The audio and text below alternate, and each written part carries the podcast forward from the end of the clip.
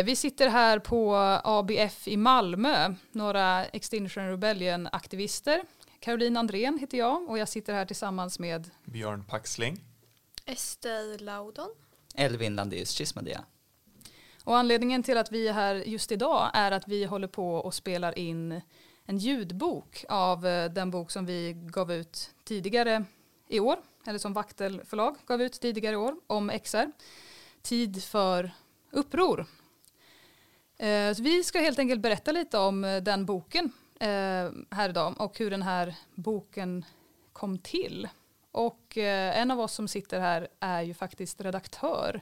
Mm. Så Björn, vad skulle du vilja säga om den här bokens tillkomst? Ja, vi blev kontaktade av Christer, förläggare på Vaktel förlag. Och man ser saker ur sitt eget perspektiv. Va? Så för min del så var jag uppslukad av, jag hade precis gjort eh, synkroniserade, koordinerade flygaktionerna sista oktober 2021.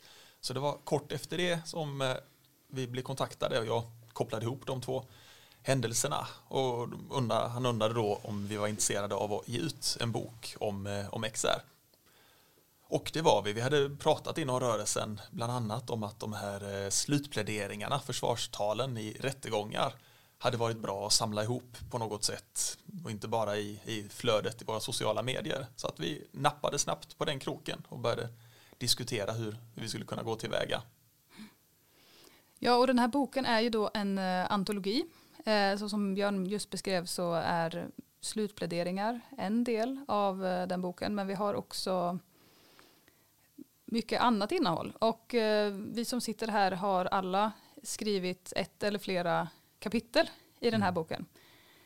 Vi tänkte att vi ska berätta lite om det. Är det någon som vill börja berätta om sin? Ja, men jag kan ta, för jag har, jag har skrivit det inledande kapitlet mm. som heter samma som boken då, Tid för uppror. Och eh, bakgrunden till det är att jag har varit runt och föreläst en massa för XR.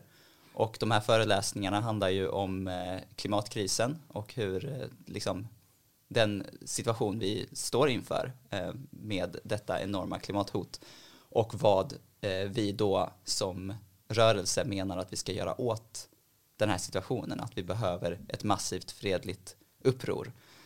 Och eh, föreläsningarna bygger liksom den här logiken och peppar också till handling och jag har gjort det i samband med större då eh, vad vi kallar för massaktioner, alltså när vi samlar så många människor vi bara kan för att Eh, bland annat ockupera gator och visa missnöje eh, med civil olydnad som metod.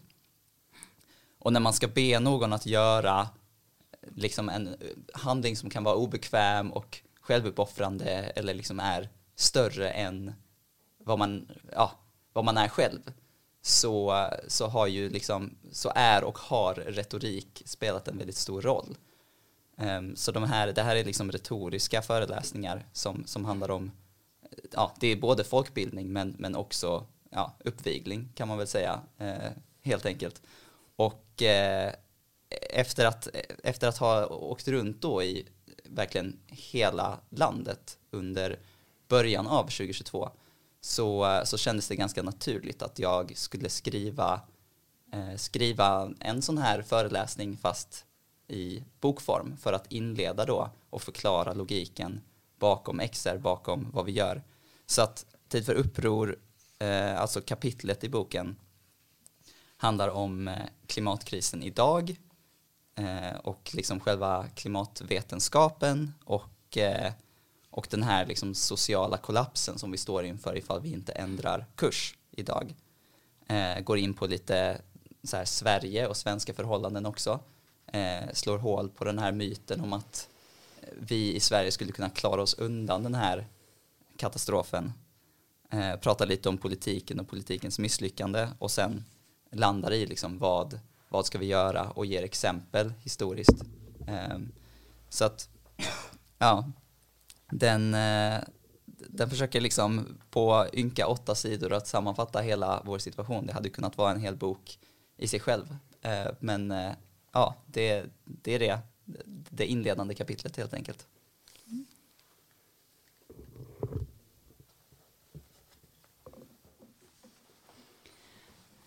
Och eh, efter eh, ditt inledande kapitel så är jag ganska säker på att det är ditt kapitel som kommer, Ester. Ja, eventuellt. Ehm, det kan det vara. Ja, skulle du vilja säga någonting om vad, vad ditt kapitel innehåller eller hur det, hur, det, hur det blev att du skrev det?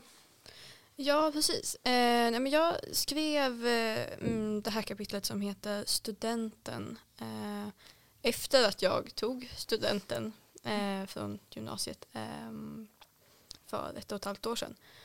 Och, eh, så den är inte skriven eh, specifikt för den här boken utan eh, blev, blev tillagd eh, i efterhand. Eh, och den, den handlar om mina tankar om att ta studenten när klimatkrisen hotar hela, hela min framtid och alla andras framtid. Um, och uh, mina motiveringar för varför jag inte tyckte att det kändes rimligt att, att börja studera eller jobba eller lönearbeta utan eh, motivering till varför jag valde att istället eh, börja hålla på med klimataktivism på heltid. Um, ja, det är ett väldigt kort kapitel så att det går fort om man vill läsa det. Mm. Och eh, ja, ett helt annat kapitel som du har skrivit, eh, Björn, ger ju ytterligare en, eh, en bred bild av de olika bitar som det inne, innebär av eh, att bedriva aktivism. Eh, vill du berätta lite om den? Ja, men gärna. Mm. Ja, men precis som för Ester så var inte hela mitt kapitel men eh, drygt halva var ju skrivet innan den här boken var liksom påtänkt. Och det är egentligen från, från mitten där jag berättar om erfarenheter och tankar under och efter min första civil olydnadsaktion som ju var en eh, vägblockad centralt i Norge där jag också låg fastkedjad i så kallade lock-ons tillsammans med fyra andra aktivister. Bland annat någon som jag hade sett upp till länge, en djurrätts och fredsaktivist som jag kände till genom sociala medier och medier men inte kände personligen. Men det var ett bra tillfälle att få pratas vid med varandra när vi låg fastkedjade. Så vi har blivit vänner därefter. Men eh, ja, jag ville liksom rama in den, den texten och, eh, och aktionen som sådan. För att eh, större delen av min vecka där under, under den här upprorsveckan i, i Norge som många, många olika sätt dyker upp i den här boken så, så var det ju inte ute på vägarna eller blockaderna jag var utan att jag befann mig i ett kök och lagade mat till andra aktivister och funktionärer. Så det blev ett sätt att, eh, att beskriva hur, eh, ja, men hur många olika roller, hur mycket som sker bakom kulisserna. Att egentligen scenen i klimataktivismen är ju liksom högriskarna. Det är de som, som står och tar plats och gör, gör den delen av det synliga upproret. Men det är inte möjligt att göra det utan att ha folk som planerar, som håller kontakt med polis, som sköter media, som utfodrar en, som ser till att man blir mottagen på ett bra vis när man kommer ut från häkte och så vidare och så vidare. Mm. Och det är ju passande då att ditt eh, kapitel heter just eh, från kök till, till cell om jag inte Ja. missminner mig. Ja, Nordic Rebellion från kök till cell. Och det var, där, var det här din aktivistiska resa började eller hur var det? Ja men det kan man säga.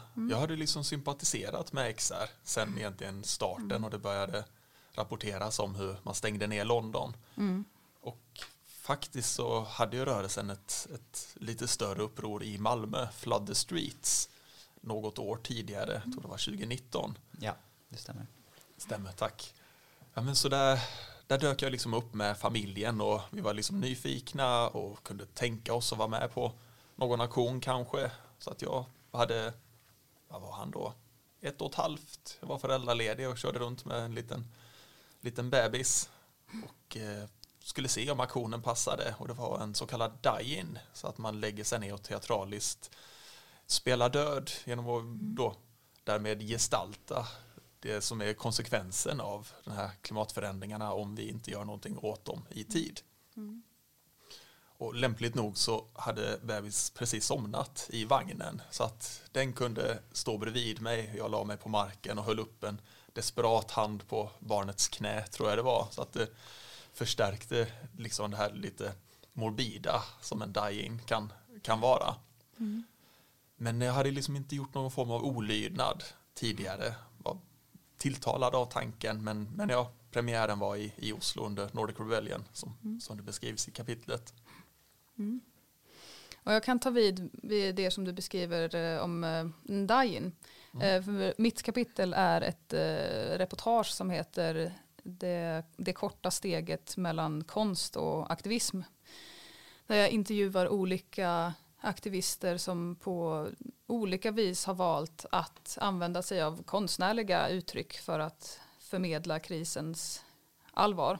Eh, det är tre aktivister som eh, reflekterar över hur, hur vi på olika sätt använder våra olika ja, men använder olika verktyg för att nå in och nå, nå fram känslomässigt, väcka någonting hos människor och göra aktivismen relaterbar men också göra aktivismen hållbar för de som ägnar sig åt den. Um, och uh, där är en, också en av uh, bitarna som beskrivs, just en sån uh, die-in, uh, beskrivs av en, en av de jag intervjuar som också är Röd Rebell, som det heter, den fantastiska urkraftsgestalterna som man kan ha turen att få stöta på i, i XRs ak äh, aktionskontexter. Det är folk som går runt i röda dräkter alltså? Mm, ja precis, det är liksom en typ, en, äh, ja, men en gestalt med röda svepande dräkter och svartkantade ögon och vitmålade ansikten som, äh, ja, som det beskrivs i kapitlet också, bär väldigt mycket av känslorna kring det. Mm. Mm. mm. Men det finns ju många fler kapitel än vad som just vi fyra som sitter här har skrivit. Precis. um, vi kan väl uh, försöka introducera dem också, även det vi inte har själva skrivit. Ja men det kan vi göra. Mm. Man kan väl säga kort också att lite tanken med den här boken var inte att göra en, en historisk korrekt beskrivning av varje steg XR har tagit från bildande till samtid. Mm. Utan att, eh, att ge en överblick på hur, hur motståndet ser ut i den radikala klimatrörelsen i Sverige. Och då exemplifiera med olika typer av aktioner och aktivisterfarenheter. som en viss historisk touch men tyngdpunkten ligger liksom inte där. Men mm. också förklara den här väldigt, eller ge en, eh, vad ska man säga, väldigt folklig bild av en väldigt folklig rörelse mm. där eh, olika personer har fått skriva liksom det de velat skriva om och det de har gått runt och tänkt på eller det, om deras upplevelser helt enkelt och vad denna rörelse har varit för dem och vad klimataktivism har varit för dem eh, de här fyra åren som gått sedan starten på, på den moderna klimatrörelsen. Och jag, jag tr tror det är väl också eh, en, viktig, liksom, en viktig poäng som den här boken försöker ge liksom, är, är, är på något sätt att, att eh, ja, det finns, eh, finns ganska många olika eh, människor som är liksom, ja, helt vanliga i olika utsträckning mm. som, som utgör den här rörelsen helt enkelt. Och eh, mm det får man en känsla av när man läser boken för att den, den är inte eh, speciellt sammanhängande men, men det är också det som är tanken och styrkan i just det här fallet. Mm. Mm. Ja, man kan väl säga att den är, boken är medskapad på liknande vis som rörelsen är. Mm. mm.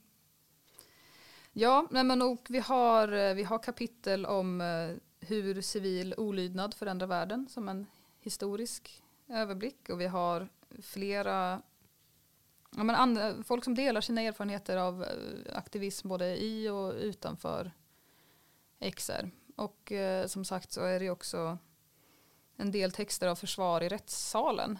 Och det är ju något som alla vi som sitter här också har erfarenhet av. Jag vet inte om det är någon Mm. som skulle vilja dela någon erfarenhet av det. Ja, men om jag hakar i där lite, för att försvar i rättssalen, stycket i boken är försvarstal eller slutpläderingar från, eh, från tingsrätten i Göteborg, tror jag uteslutande. Och egentligen kapitlet innan som heter Därför har jag valt den civila olydnaden i kampen för klimatet. Där beskrivs just den blockaden av, eh, av en större väg i Göteborg som sen eh, två år senare tar sig som fortsättning i rätten när de här slutpläderingarna hålls. Så det på sätt och vis gestaltar både hur aktionen är ett, ett intensivt tillfälle där man liksom deltar men också hur aktionen kan säga fortsätter under lång tid med alla, allas erfarenheter från aktionen och sen medias beskrivningar och, Mm. och helt enkelt skådespelet man ska säga i, i rätten. Mm. Vi har även eh, ett kapitel om eh, ja, eh, rörelsen och nätverket Stoppa Preemraff Mm. som satte stopp för i slutändan eh, Preems eh, planer på att expandera eh, ja, Preemraff utanför Lysekil, oljeraffinaderiet som skulle bli Sveriges största utsläpps, utsläppskälla. Eh, Mm. Och ja, en, ja, olika skildringar därifrån helt enkelt är också återkommande i boken. Det har ju liksom hänt en massa olika, ehm, ja, olika liksom mindre kamper i den här större kampen eh, de senaste åren. Mm. Mm. Ja, men en grej som är utmanande med aktivismen och tror jag kan göra att det känns lite ja, tungtrampat eller liksom uppförsbackigt är svårigheten att slå fast vad var det vi gjorde som ledde till vad. För jag håller med om, om det du beskriver. Jag tror att det var stoppa Premraf och folk mot fossilgas som liksom fick Prem att dra tillbaks den här utbyggnaden. Medan de själva säger att nej, det hade ingenting med, med aktivismen Mm, att göra. ja. Det var, och lite på samma sätt som vi har sett under, under hösten nu. Vi, Animal Rebellion, en, en del av XR, gjorde en aktion på Arlas kontor i Solna och eh, lyfte hyckleriet med deras eh, koldioxidkompensering och gick i detalj igenom hur, hur den gick till och vad det finns för svagheter i den. Och ett par veckor senare går Arla ut och säger att nu ska vi helt sluta koldioxidkompensera. Vi skulle inte få det bolaget att erkänna att det hänger ihop med aktivismen. Just det. På samma vis som Volvo. Eh, har Mm. precis i dagarna varit en, en. Skulle du vilja nämna någonting om den? Jo men det kan jag göra. Eh, jag satt i måndags, eh, ja, vilket är två dagar sedan då, eh, på en eh, rättegång som kom till följd av att vi under eh, Uppror för livet, en aktionsvecka inför riksdagsvalet nu i- höstas, eh, gjorde en, eh, ja men det genomfördes en sit-in på Volvos showroom i Kungsträdgården där, eh, ja men vi, i korthet så ville vi att Volvo skulle öppet ställa sig bakom det kravet som vi hade med hela auktionsveckan, alltså att stoppa alla eh, fossila subventioner. Ehm, och det som är intressant just nu är tajmingen i att eh, bara precis dagen innan vi satt på den här rättegången där vi då åtalades för olaga intrång så gick Volvo tillsammans med över 200 andra svenska företag eh, ja, de kom ut med en eh, debattartikel där de från näringslivet påtalar just att de ja, i princip tycker att fossila subventioner borde fasas ut som ett medel att hjälpa företag att eh, eh, kunna göra sin del av eh, omställningen mer eller mindre. Eh, och så det är en spännande timing som Mm. det är svårt att påvisa någon koppling i men det är, eh, det är intressant. Ja. Mm. Ja. Man, man får ta vad man definierar som en seger själv och Mm. lite vänja sig vid att otack är världens lön på sätt och vis. Mm, absolut. Men just på tal om eh, vinster och svar och så vidare. Så det finns ju också ett kapitel som heter Inte ett ljud från eh, statsministern. Ja, det är det sista kapitlet. Ja. Och eh, alltså minns jag rätt i att både att ni båda, Elvin och Ester, var, var där under den? Vi var delaktiga. Ester, du kanske kan berätta, det är din syster som har skrivit det här kapitlet. Ja, precis. Eh, ja, nej, men eh, vi eh, bestämde oss, eller Extinction Rebellion Youth då, alltså ungdomsdelen av XR, eh, bestämde sig i våras för att eh, göra en aktion mot Socialdemokraternas hus i Stockholm. Ehm, för att försöka få dem att gå ut och säga att Sverige skulle stoppa importen av rysk olja och gas och eh, ge ekonomiskt stöd för en rättvis grön omställning i Europa. Eh, så att eh, vi var ett 10-15-tal unga aktivister som under fyra dagar hälsade på Socialdemokraterna på Sveavägen i Stockholm. Och mm, ja, men vi, vi kröp in i deras eh, dörrsluss ett antal gånger.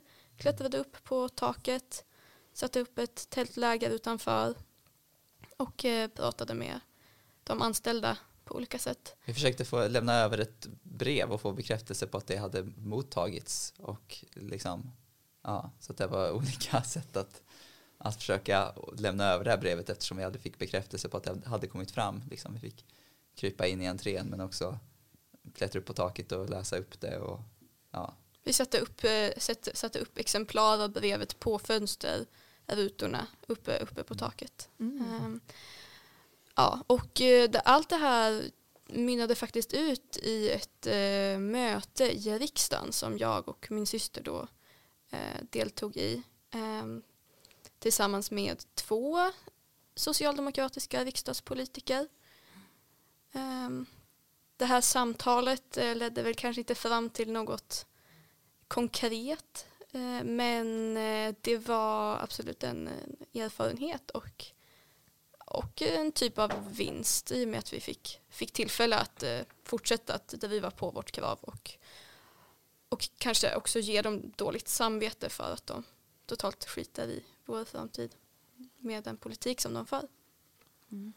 Det är absolut för, för mig som, alltså, det kanske är för att jag är ung, men jag tyckte det, det var det liksom mest rörande kapitlet på något sätt för att det liksom det säger någonting om, om den ja, att liksom den utsatthet på något sätt som, som, som ung som liksom till slut får de här samtalen med, med liksom makthavarna som, eh, som då mer eller mindre säger att, att de inte kan göra någonting. Eller vad de, sa, de sa väl för ni fick höra typ att ni skulle läsa mer positiva nyheter som svar på, på liksom den ångest inför framtiden som ni uttryckte. Eller hur?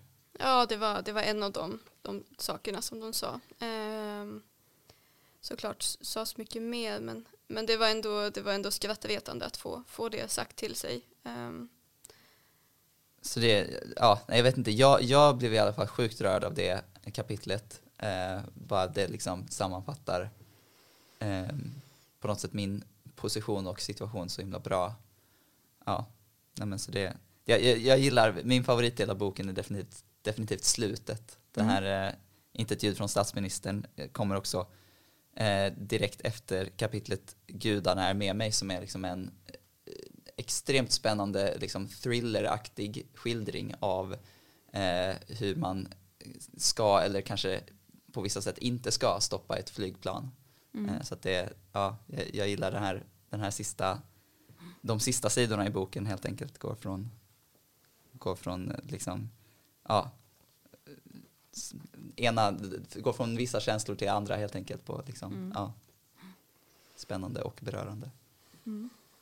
Nej, men jag, skulle, jag uppskattar slutet på boken också. Jag skulle också faktiskt vilja också understryka att just den här delen ni pratar om i Inte ett ljud från statsministern drabbade mig väldigt, väldigt hårt också vid läsning. Mm. Och det var också ett av de kapitel som delvis höglästes av författaren själv under vår eh, releasefest till boken. Mm. Den, eh, den inläsningen ligger uppe på Extinction Rebellions svenska YouTube-kanal. Mm. Så att man kan med fördel lyssna här också. Det, det är någonting som gör väldigt ont i att se hur fantastiskt illa de politiska flosklerna faller. Hur de landar snett hos oroliga, väl inlästa, klimataktiva, unga och unga vuxna. Så att, att komma dragandes med den fantastiska innovationen stål utan kol som någon form av eh, all-lösning. Mm. Lite som eh, Tidögänget använder kärnkraften idag. Mm. Som att det finns ett trumfkort, ett S i rockarmen och så kan det ersätta all stor omvälvande samhällsomställning som forskningen säger att vi behöver få klara det här.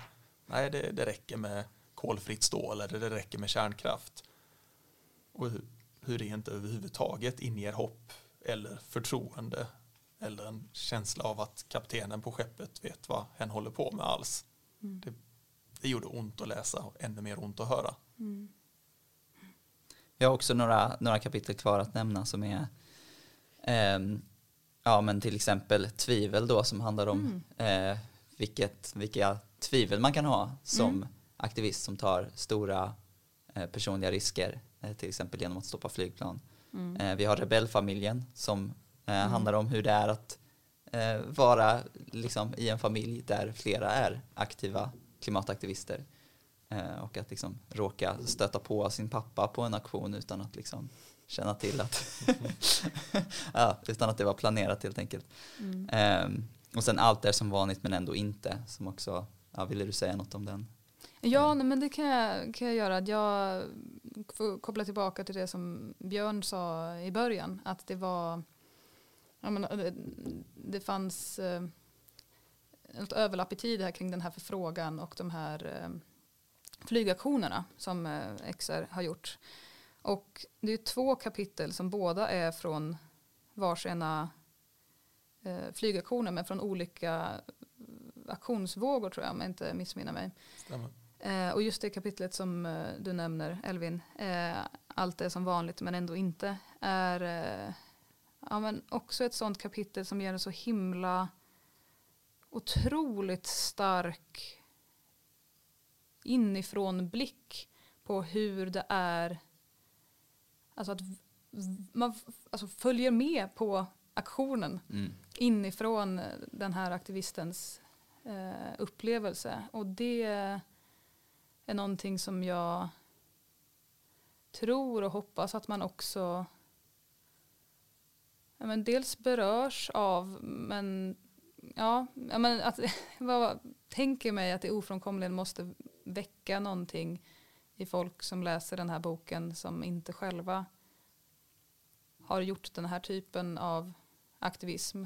Det, det är en väldigt ja, unik inblick.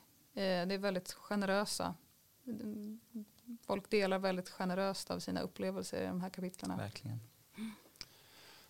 Ja, just det här kapitlet, alltid som vanligt men ändå inte, så får man också bjudas in i samtal som, mm. som Josefin som har skrivit mm. det har mm. med personer som har eh, ja, kanske den, den lite mer kritiskt massmediala bilden av klimataktivism. Hon mm. får frågan om vem, vem som hade bestämt att hon skulle göra aktionen eller vem, vem som mm. tyckte att hon, att hon skulle göra det. Och det kommer ju lite från, från en del ledarsidor i landet som, som beskriver det som en, en sektliknande rörelse, Extinction Rebellion med starka ledare som bestämmer över andra med, mm. med bara ungdomar som Göteborgs-Posten skrev på ledarplats. Så lite bilden av att man, man halkar in här som något dåligt mående, svagsinnat väsen och så får man order att göra allt mer radikala aktioner som oundvikligen kommer sluta i blodsspillan och samhällsförstörelse. Och man behöver liksom inte tro på vad vi skriver i boken, men det är en helt annan bild. Mm. När man just bjuder på de här tvivlen, när man, hur konstigt det blir att konfronteras med synen att någon har bestämt att man ska göra en sån här aktion. Eller om jag minns rätt, polismannen som också säger till Josefin att jag, jag kan liksom förstå jag förstår tankarna och känslorna du har och jag tror inte att det ni gör är det rätta att göra men jag, jag kan inte säga vad ni ska göra istället. Mm. Mm. Och det är liksom sökandet och famlandet och försökandet att hitta, hitta det som kan vara effektivt utan att vi någonsin får segrarna presenterade för oss på ett diplom. Mm. Det är liksom en, en del av tillvaron som klimataktivist. Men vill man ha svar så är inte detta rätt bok för dig. Ja, det beror på vilka frågor var det kanske. Ja, men jag, jag, Ja. jag tänker liksom, men det, det är en viktig poäng för att jag har ju bara skrivit det här ganska då liksom retoriskt hårda eh, kapitlet i början liksom. Men det är ju nästan alla eh, medförfattare till den här boken har ju verkligen liksom, eh, vad ska man säga, tagit liksom sin, eh, sitt, sitt, liksom, sitt inre och liksom eh, på något sätt liksom opererat ut och liksom hängt utanför kroppen. Alltså det är väldigt, eh, det jag försöker säga är, är att folk har verkligen, verkligen bjudit på eh, liksom sina innersta känslor och tankar och liksom bara att det finns så mycket, så mycket tvivel, eh, ångest men också glädje och liksom hela spektrat av känslor eh, som Mm, folk verkligen har bjudit på. Eh, det är faktiskt ganska otroligt om man tänker efter. Mm. Ja, och det passar ju också in på ett eh, reportage i, i mitten av boken som heter Vi vill leva, nordiskt uppror mot den norska oljan. Som är ett, ja men, och, och, eh, från samma aktionsvecka som vi har nämnt förut, Nordic Rebellion. Där det också är folk som eh, ja, genom det här reportaget också delar väldigt mycket av känslan inför en aktion och eh, under den. Eh, och det, det kan man väl säga att det är Nordic Rebellion och flygaktionerna är väl de två, två stora aktionsvågor eller eh, händelser som eh, är ganska återkommande och bäriga i den här Mm boken. Den är ju lite av ett stickprov i tiden och något annat Mm. hade varit ganska svårt att göra eftersom ehm, eftersom den här rörelsen i Sverige har det har varit olika vågor, det har kommit och gått folk och eh, det har liksom inte riktigt funnits då, eh, ja, ehm, vad heter det, till skillnad från vad du menar att vissa då ehm, tidningsledare påstår har det inte riktigt funnits några ledare som liksom kunnat sy ihop säcken eller sådär. Så att det, det har ju varit liksom, det här är, ja, det här är liksom delar av och verkligen inte allt eh, som hänt eh, liksom de senaste åren. Och Mm. eh, vill man gå tillbaka ännu längre i tiden får man söka sig någon annanstans och vill man liksom framåt i tiden, ja då får man väl haka med ut på gatan. Men, Ja. men det är liksom historier skapas och eh, ja, här finns några av dem helt enkelt. Mm. Om man vill eh, köpa den här boken och läsa Mm. den kan man göra det. Ja, vi hoppas ju att den inom kort ska gå att lyssna på. Vi har inget satt datum för det än, när den släpps som ljudbok, men det är ju det pågående. Men annars så är det ju så, den här boken släpptes i månadsskiftet juni-juli någonstans och hunnit, funnits till försäljning på alla stora eh, bokförsäljningssajter på, eh, på nätet. Den har gått att beställa hem till sitt eh, bibliotek. Den har gått att beställa hem från, till sina lokala bokhandlar inte minst. Så den har, eh, den har funnits så tillgänglig och gått åt så bra att vi börjar närma oss att första upplagan är helt renrakad. Mm. Mm, sant. Vi sitter och jagar eventuella korrfel i boken för att kunna Mm. få en, en ännu mer korrekt andra upplaga. Ja. Mm. Så, Så, att, eh, skynda er innan alla felen rättas till och den blir tråkig att läsa. Precis. Eh, men ja, den ska, så länge den finns i lager finns den att köpa var du än brukar köpa dina böcker. Mm. Och vill man eh, hellre lyssna på den så kanske man kan följa Extinction Rebellion Sverige på eh, valfri social medieplattform för att få uppdateringar om det. Mm. Det räknar vi definitivt med. Jag tror att en av de längre texter som vi inte har refererat till på något vis fortfarande är förordet Ah, ja, mm. av eh, Stellan Windhagen som Mm. är professor i civilt motstånd och icke-våldslig direktaktion. Mm. Men också aktivist själv som har ja, han är inte aktiv i de rörelser som han studerar men har eh, använt sig av civil olydnad, också dömts till och suttit av fängelsestraff kopplat till sin aktivism. Mm. Och jag var väldigt, väldigt glad att Vindhagen ville ställa upp och skriva det här förordet.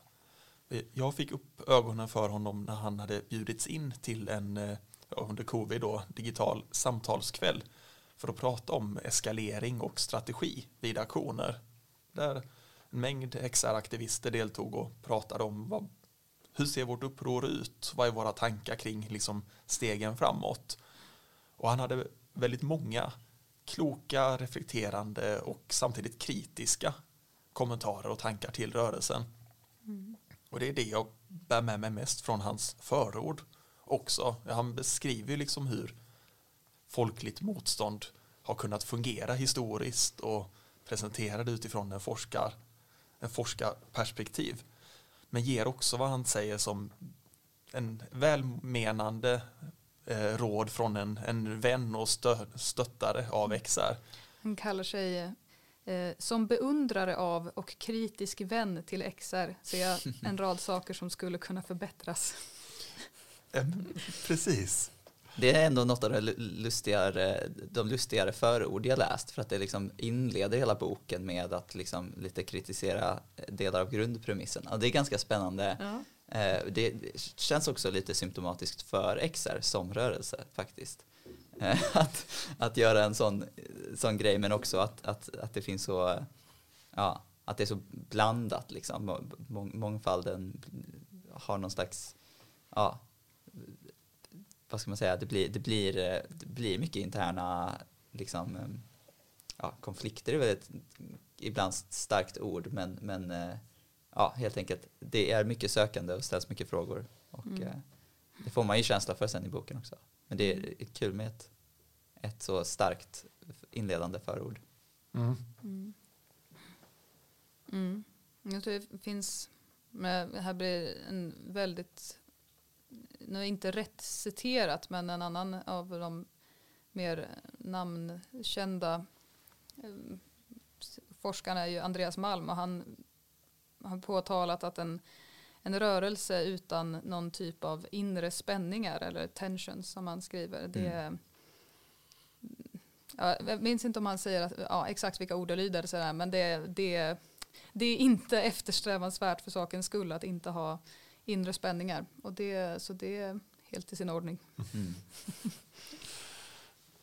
ja, men och det är väl också en, en rimlighet om vi ska ta forskningen, alltså inte klimatforskning utan forskningen om civilt motstånd och mm. liksom folk, när folkmassor får igenom förändring av samhället, att vi vet att i, det, i ett större perspektiv så fungerar störande aktioner.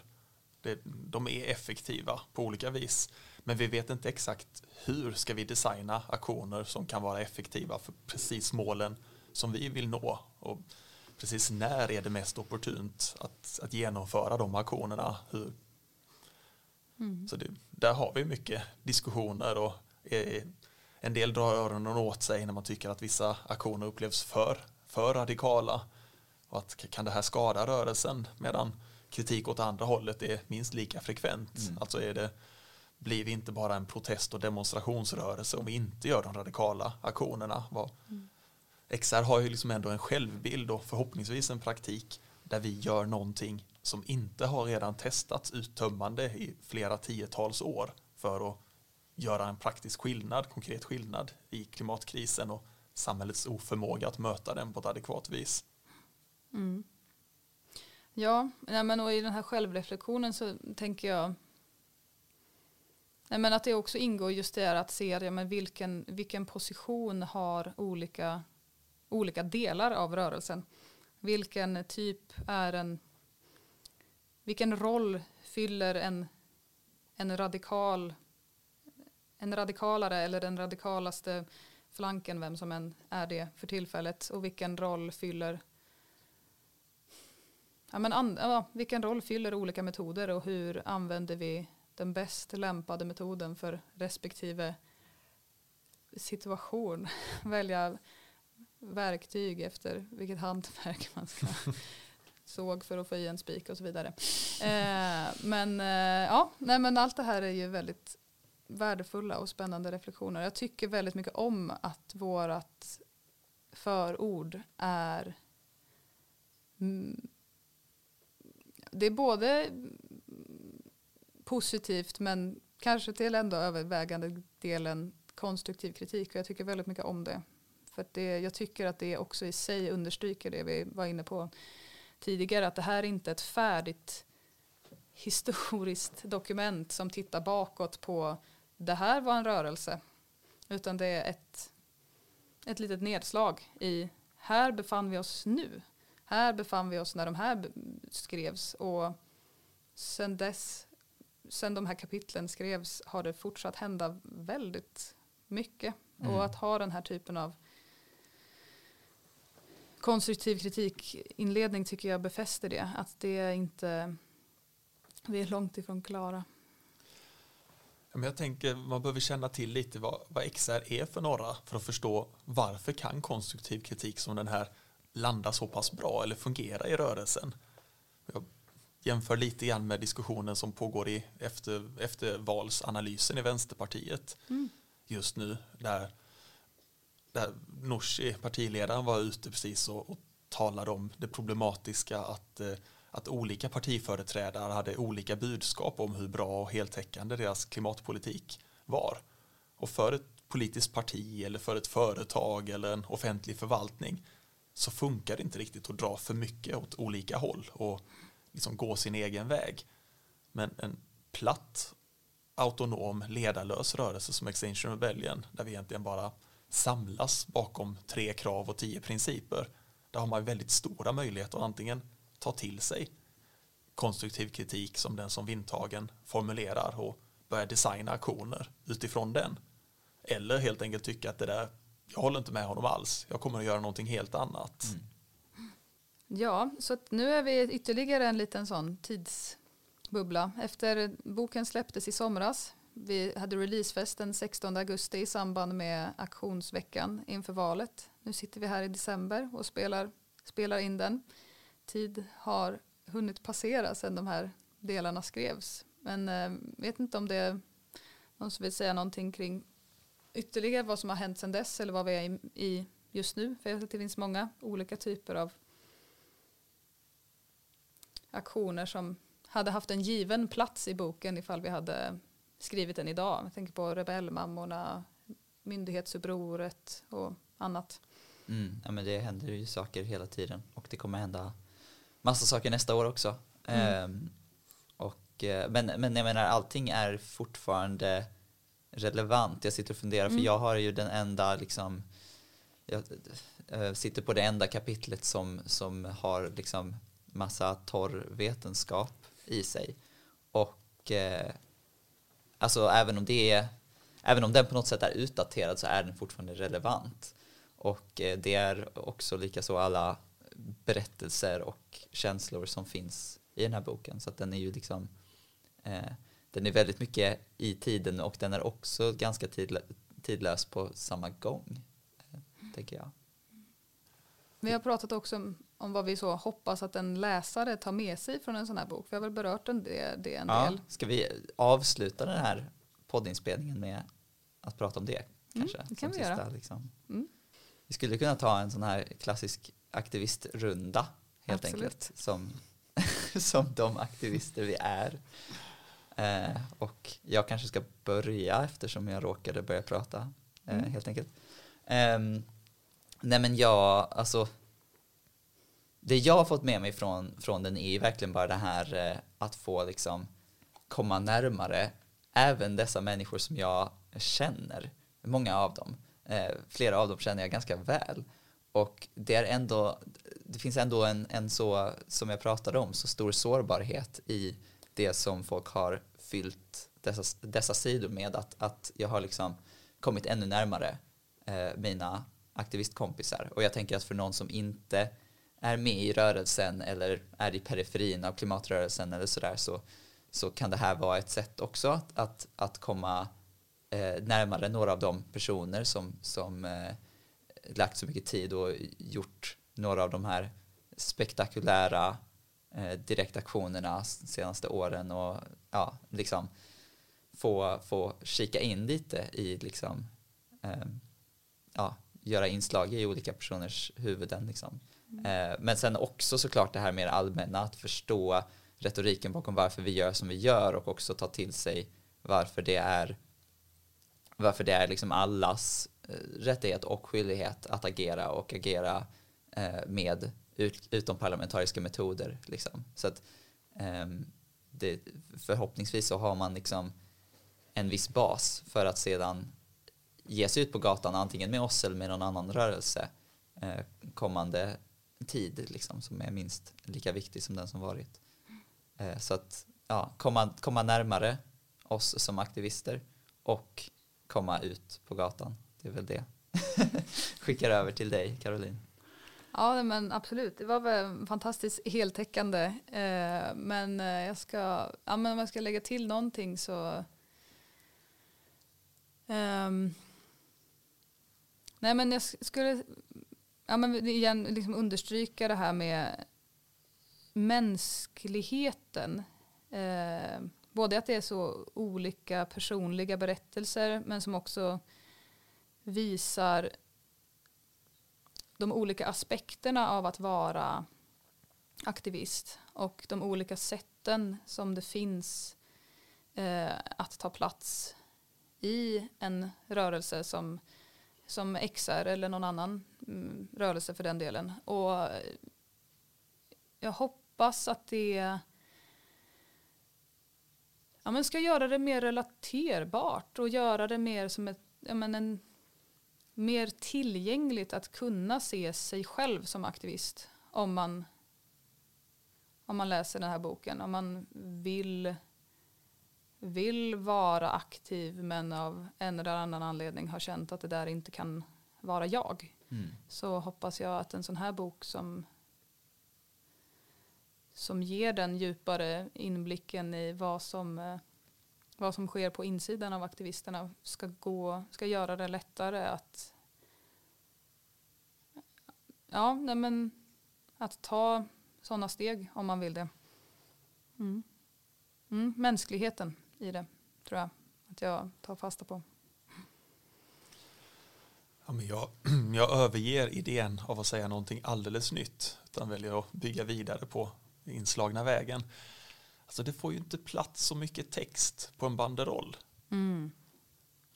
Och det som får plats på en banderoll som är med vid en aktion eller en vägblockad behöver vara slagkraftigt, tydligt, ha med ett krav på något sätt.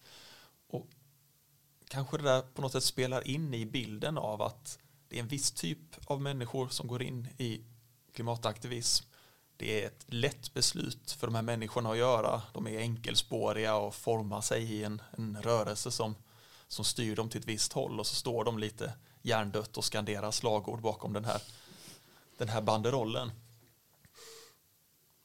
Och jag tycker och hoppas att den här boken visar på hur pass stort och svårt steget in i radikal klimataktivism är för så många av de som håller på med det.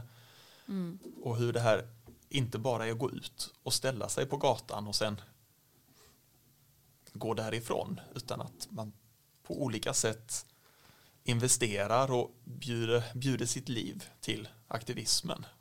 Man lägger in olika delar av vem man är och sin yrkesroll och sin familjeroll eller vem man har varit tidigare i, i livet och så blir det en del av en väldigt mångfacetterad och bred typ av, av aktivism. Vi har ju valt att skriva med hur gamla skribenterna är, början på varje kapitel och yrke eller utbildning. Och också ett sätt att, att vidga bilden av vad som, vad som är en aktivism.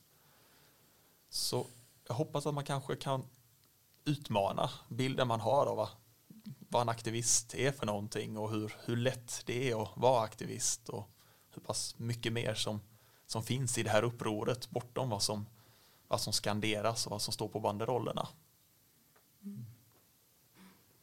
Mm. Jag måste säga att jag uppskattar den här boken väldigt mycket för att den innehåller så mycket tvivel. Um, mm. Jag har ägnat ganska mycket tid det senaste året åt att eh, försöka övertyga folk om att eh, aktivism är det rätt att göra och att det är precis det här som vi ska göra eh, för att få fler att engagera sig. Eh, och det, jag tycker såklart att eh, fler ska engagera sig eh, i klimataktivism. För att det är det vi behöver, tror jag. Eh, men det gjorde också att det blev väldigt eh, frigörande att få läsa om, om de här tvivlen som finns hos, hos människor som håller på med det här, inklusive mig själv. Jag är full av tvivel hela tiden. Um, och jag tror och hoppas att de som läser boken um, som inte är engagerade redan ska kanske ska få en lite mer förståelse för hur det är att hålla på med det här och att, ja men som Caroline sa, att det ska bli mer mänskligt och mer relaterbart och därmed ett mindre steg att, att gå med. För att man måste inte vara helt övertygad om att eh, allt är precis rätt mm. eh, hela tiden utan det, det är mycket gissningar och eh, ja, hållda tummar för att det ska mm. funka. Liksom. Um, perfect is the enemy of good, brukar man också säga. Mm, precis. Mm. Och det, det är verkligen, ska man lära sig eh, den principen så är aktivism precis rätt ja. plats att börja. mm. Mm. Tid för uppror, en berättelse om Extinction Rebellion.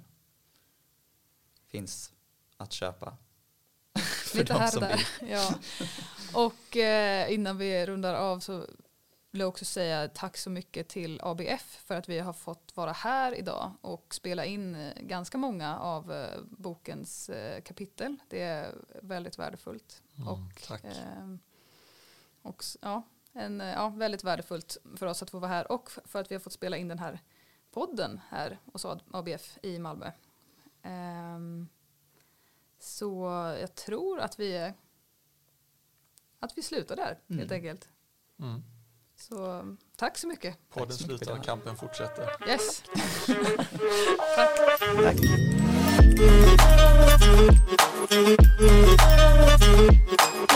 Du har lyssnat på podden Rörelse.